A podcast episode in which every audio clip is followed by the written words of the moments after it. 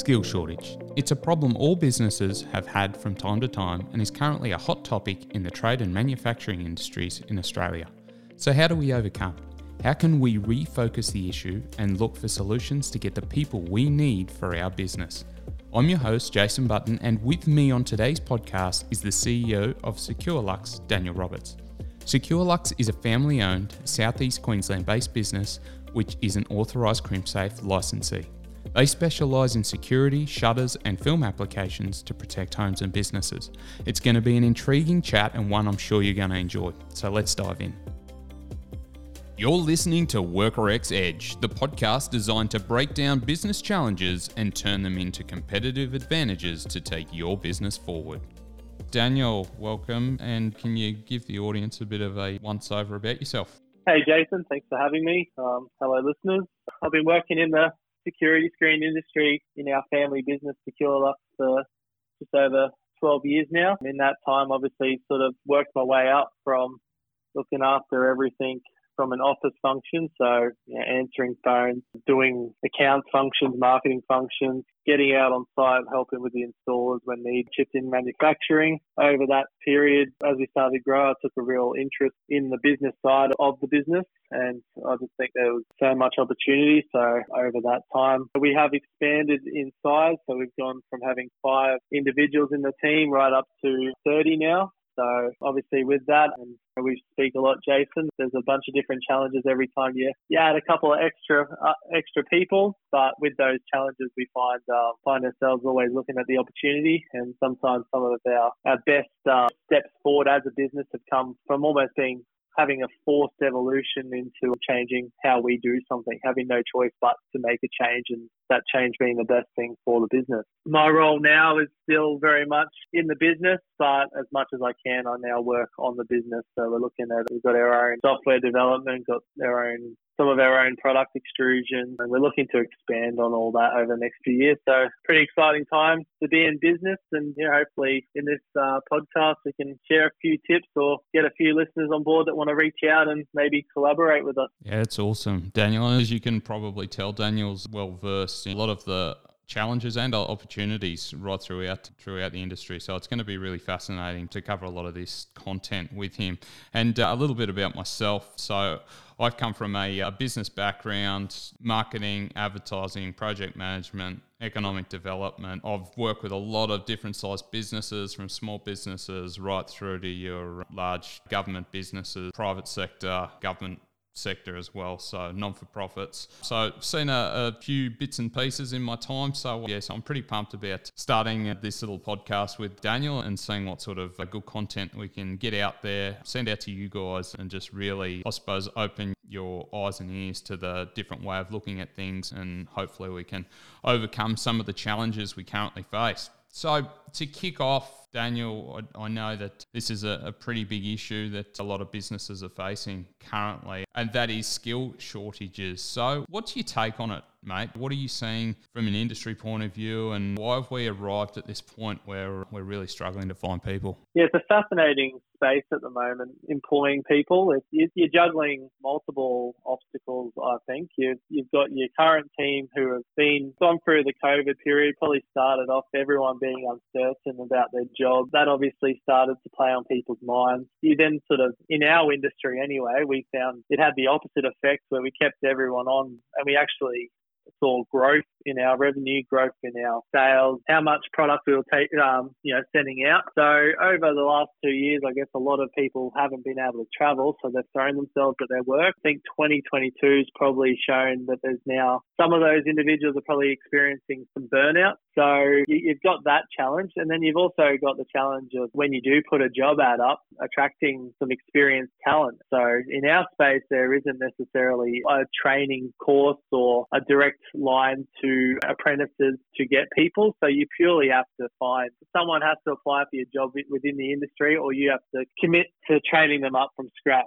So that's obviously the path that we've taken ourselves over the years, but we have found that the actual applications that we've received per job has dropped So while we're still doing that, it's probably not in line with how quickly we're growing as a business. Um, over the last few months, obviously you and I have spoken about it. We, I think there's a massive, massive opportunity for some collaboration with other businesses to identify your strengths and offer them to other businesses, but also identify your weaknesses and not be afraid to ask for help. Though, what's your thoughts on yeah, that? Yeah, I mean, I, I think it's I think it's a really good point because from what we've seen from an industry point of view and uh, what we see in a lot of trade spaces is, for want of a better term, poor training standards. It's been really difficult, I guess. It's been really difficult to see how the different methods have evolved over the different generations and people's viewpoints on work and so forth. So I think the old training method of sink or swim, or the apprentice or the junior's got to get in there, and if he breaks, he or her has to pay for it, and all that sort of stuff. It sort of isn't really flying and cutting it with some of the newer generations coming through. I'm not going to say they've got a level of entitlement or, or anything like that, but probably there's varying levels of patience of waiting to build up that sort of IP and knowledge bank and wanting to get stuck in straight away. So, is that sort of what you've seen in the past? Like how I guess if you're doing in in house training, I think that's one of the big. I suppose the the collaboration is the flip side of that. Once you've got people up to a certain level, but just going back to no no official trade or recognised training. What, what's your take on the training standards? In our industry? Yeah, I think in, in the industry, but also I suppose you obviously liaise with a, quite a number of people, you know, suppliers and so forth, and have a lot of people in your network. I mean, what's your take on? Because obviously some of our listeners, they're sitting in their business, they might have some senior guys there and might want to look at that additional capacity, but it's that partnering up with getting that person who might be green or from a different background coming into the business and getting the best I suppose, return investment on site when you're looking at doing your training? Yeah, I think training, you know, in our space, and there'll be other industries in the same situation where you, you put someone on who you've got to train from scratch, but you're you're not giving yourself the time during the day to focus on their development because you're giving yourself that a full run of installations or you've got X amount of product that has to go out. So it's a very hard space because you might not necessarily be able to afford to give up that time to slow down to get that person to a position where they're then in, independent and you're getting some fruit from your investment. So I think that's where the collaboration piece is quite handy, right? Because if you can sort of balance collaborating with another business who's doing the exact same things as you, whilst you're still putting the time and effort into your own training, your own support resources and stuff for your team, so you can be doing that. Maybe take the foot off the pedal in uh, personally 20% because you want to put that 20% into that new um, individual, but actually working with another business and saying, hey, can you take on a couple of extra jobs for us and making it a win-win. You know, obviously other countries must do something similar to that. Do you know like other other countries overseas and stuff look at collaborating a little bit differently from what you take? I mean, in the EPL, we talk sport a lot. They obviously loan players out sometimes. Can't the same happen from a industry point of view? Yeah, I, I, think in my time in economic development, and we've talked about this a, a, little bit, the term business clustering is quite strong over in Europe, particularly around the sort of Scandinavian companies, countries, and things like that, where the whole idea around business and your frontline product or service, and then you've got these immediate competitors that you almost sort of need to build these walls around your business to protect what you've got they sort of push away from that. I mean, we still hold on to that a hell of a lot in Australia. You might be sitting there right now and going, oh, what are these guys even talking about? If I call up the bloke down the road offering XYZ, the same with me, he's going to tell me to go jump. But if you're able to break down that initial barrier and that initial idea around competition and go, well, hey, let's just sit back, have a coffee or a beer, and go, well, right, I'm myself or my business, and my guys are quite strong in this aspect of service delivery. You guys are particularly strong in this aspect of fabrication or whatever. And there's this massive government tender coming up, and neither of us could have a hope in hell of winning that from an individual level. But if we create a joint venture and we combine our resources, we've got a much much stronger chance of being able to, to win those sort of contracts and, and win that work. So really on, on one hand, yeah, you might sit there going, oh well I've got to protect what I've got from my competitors because they'll eat into my revenue. But if you shift your thinking and looking at that sort of collaboration and clustering and joint ventures and so forth, you can actually open yourself up to a whole new world of revenue and opportunities and things like that. So it is a very interesting space, Daniel, and one that I've seen quite a, a, bit over the last sort of five years on how people think about working in with another business. So, in your opinion, then, how should a business approach another business in the same space and maybe open the lines of communication in terms of setting up a collaboration? What should they be looking for in another business, and how do they go about identifying what they should give up in their business functions and what maybe they should look to take on? Well, I think ultimately it comes back to trust and rapport. There's no specific science behind or magic silver bullet behind getting building a relationship right straight off the bat. It's often over a period of time and getting to understand what both parties want out of a transaction and where there is opportunity. So the way I would look at it, depending on and probably a fair chunk of our audience listening is, is potentially an owner operator. So they probably sit there and go, well, I don't necessarily have the time to go and talk to competitors on that level. But really, I think once you've made that decision and you've set some time aside in your business to look at that, there's so many different opportunities like networking opportunities and things like that that a lot of the uh, local and state government places offer. I know Daniel, you and I have had lots of conversations in the past with a lot of the industry engagement or employment people from some of these businesses, which are happy to act as that third party intro to a few different businesses looking to achieve common goals and objectives. So that's one way of doing it. From a networking, you know, if you find yourself with a perceived competitor, let's call them, at a networking event. It's dropping the bravado and dropping the ego out and being able to just approach the individual and with a mentality of okay it's not a pissing contest let's just step back and just have a really good chat share what we go through and what are some of the opportunities and you might find that way over a period of time and a period of catching up with someone that once you sort of break down those barriers, people are more than willing to open up a little bit more once they don't feel like they're feeling threatened or anything like that. So generally, I think that's a, the best way to go about it, mate, is being as open as possible. And that, that goes down to little things like how you speak and opening your body language and things like that. People pick up on a lot of those sort of cues. Yeah, and perhaps some of that fear is even just underestimating just how much work is out there, right? You might think that you're sharing a slice of the pie. You sort of said you're cutting up what potentially you can get out of a job, but I think we potentially collaboration might be something that people see as a um, as a negative because not enough work to go around to share components of one job. Just the other thing there, Daniel, is probably sometimes perceived as your own weakness too. That'd probably be a fair comment. I don't want to open myself up because I know that this particular process that I've got or the way I've got this individual, I know I've got to take this action, but I'm sort of pushing or pushing back on, on not taking that action on that employee or whatever because they're doing some good work or whatever. But I suppose when you start to open yourself up and you become vulnerable, and that fear might come from your own sense of weakness as well. Or if I let someone else into the tent and start to understand what's going on, they might point out some of the areas where I know that from an individual basis I need to fix, but it makes it all that more real when someone else comes in and points it out for you as well. Hmm. Do you think sometimes we may also try and hold on to trade secrets thinking they're an edge, but we're actually not maximizing our opportunities from potentially being more transparent with them, both with customers and with other businesses? Oh, without a doubt.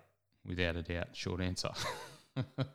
Yeah. Okay, so let's have a bit of a, a shift. Then let me throw down this question to you, Daniel. If we don't start to look at different ways of overcoming skill shortages and start to entertain things like collaboration. What's the particular future of, let's say, the security screen industry? What is the future of it? What does it look like for the future individual or employee? What do their skills look like? What does an employment arrangement looks like if we don't start to look at doing something different? Well, I think there'd be some businesses out there that don't have uh, direct succession plan. It's not a family business. Um, it's all been sort of done by the business owner for the whole process and they might be thinking of retirement in the near future or somewhere five, ten year plans. I mean, if you're wanting to either sell that or have some sort of passive income come from it, you're probably you're going to have to have some structure in place to be able to do those jobs if you remove yourself from the business. So the succession planning is a big issue that might arise if people don't start thinking outside the how to get their business flowing without themselves necessarily doing all the work. I think this year more than ever we've seen probably more more leads, particularly sick leave. And when you're scheduling customers and customers have also had to cancel a lot more because of sick leave as well. So I think we have had over hundred weeks worth of leave in the first seven months ourselves this year. I think that could be a sign of what's to come or could become a more permanent for business owners. That's a lot of time. Obviously, that's going to come from somewhere. So that's coming out of your, your gross profit or you know, adding to the bottom line. So you've got to sell more to just cover the cost of that. Not to mention, obviously, normally you can produce more in terms of products or coming into summer, you know, you want your turnaround time as short as possible. So sick leave just turns into any opportunity to maximize. I think in terms of getting people into the industry, it's got to be something that excites them, right? You got to have a reason to want to change a trade or be a someone who's leaving school and go, oh, there's nothing more that I would like than to join the security screen industry. You know, I'm not saying there's not people that have said that in the past, but typically you may fall into the industry and some people really enjoy it, others don't. But we, how do you attract someone who's never even considered it? There's got to be more to it than just the job and people do like to upskill or feel like they've got a career opportunity ahead of them so they can start somewhere and maybe end up doing some sales or doing a, a smaller version of what you do on your behalf. So it's like an agent model or something like that. They got to feel like they're working towards something. I probably could go on all day about reasons to collaborate right now, but some people out there listening could be one, if they lose one key person, that's the end of their they're planning for summer, or they might not even have time to plan for what they want to achieve in summer because they're out there doing the everyday tasks right now themselves because they've already lost that one person or they've given up even trying. There's the closest out there that are going to understand your pain more than anyone are other people in your industry doing the exact same thing as you. So, you know, if you analyze your own business and I guess the functions you do well and maybe the areas you have you know that you feel are frustrating or you need to improve on and then another business did the same thing I think there could be some crossover definitely and you could actually find that you can build a real strong partnership with another business without dipping into each other's pies as such. And hopefully if anything you're able to capture a bigger slice of the pie because you're able to handle things a little bit more efficiently. Yeah it really goes to show that you could turn a potential weakness there in, into an opportunity, like using that common ground that you both share, even like the example that you just used with losing a potentially talented or, or, very experienced individual, which is the cornerstone of your business. That that must be a great fear for a lot of businesses, I would imagine, in this space. Yeah, and you know what? We're definitely, it happens in our business all the time. We're trying to get better at it, but you have this fear that if you lose someone, your whole business changes and stuff, and you probably don't spend that time, instead of fearing it, you don't spend that time investing in, hey, like we've got this really good person right now. Let's make sure we're capturing the processes or investing in a junior or someone who's motivated to step into that space because we always think of it as maybe adding installers as a growth thing, but you also got to do it as plan B in case you do lose someone because even if you don't lose someone from being disgruntled or wanting to change careers, you can lose them because their partners decide to relocate or move back home. They're not from your state. There's so many different reasons people have to leave a job. They might unfortunately get sick or decide that they've always wanted to travel and have three or four months off and you, you can't necessarily guarantee that there's going to be a job when they come back because you haven't put the planning in place. So yeah, I think we've dubbed it forced evolution. I think if you can constantly be planning for your next move, so you hire someone, what's the next move straight away after that? Who's the next in line or who's training them, who from your other departments might be able to step in or have a, learn a little bit of the installation function or the manufacturing function or measuring because yeah you just never know. You could just have something completely out of your control happen in your business. It can dictate where you go to from there and you want it to at least worst case sort of platter when you can get control of it pretty quickly. You certainly don't want it to cause you to start thinking about how to get out yourself, especially if you can't sell your business. So yeah, definitely a lot to think about. Absolutely. So I think we've covered some territory based on skill shortages and this sort of little bite-sized conversation. We'll start to dig down a, a, little bit more into some of these other areas and challenges that people face in business. So, just looking at the a bit of a wrap up or summary, we talked in length around current skill shortages, the external impacts on workers, and things like that, and things like COVID, gig economy, no official trades, poor training standards, that sort of things. We then went into looking at okay, well, what, what does the future look like? And that goes into certain things like transition of businesses and what happens to your business when you're looking to exit planning. If you've got these good, skilled, and competent people within your business, where does it take you? And then looking at where the opportunities are next. So, the collaboration piece, not being afraid to open yourself up and talk about where are the weaknesses and acknowledging the weaknesses you've got within your business, but also your strength, and talking to perceived competitors or people that can value add so you can open up different revenue streams and that sort of stuff. And just what Daniel was touching on there, which is having a think about, okay, you've made a successful hire. All right, well, what, what's the next move? Just doing a little bit of that, that pre-planning and the process just to make sure that you're, you're always staying proactive and in front of the game. It's always really difficult in business. And I think we've all been there before where we've had to be really reactive. Daniel spoke about it before with the forced evolution piece. Well,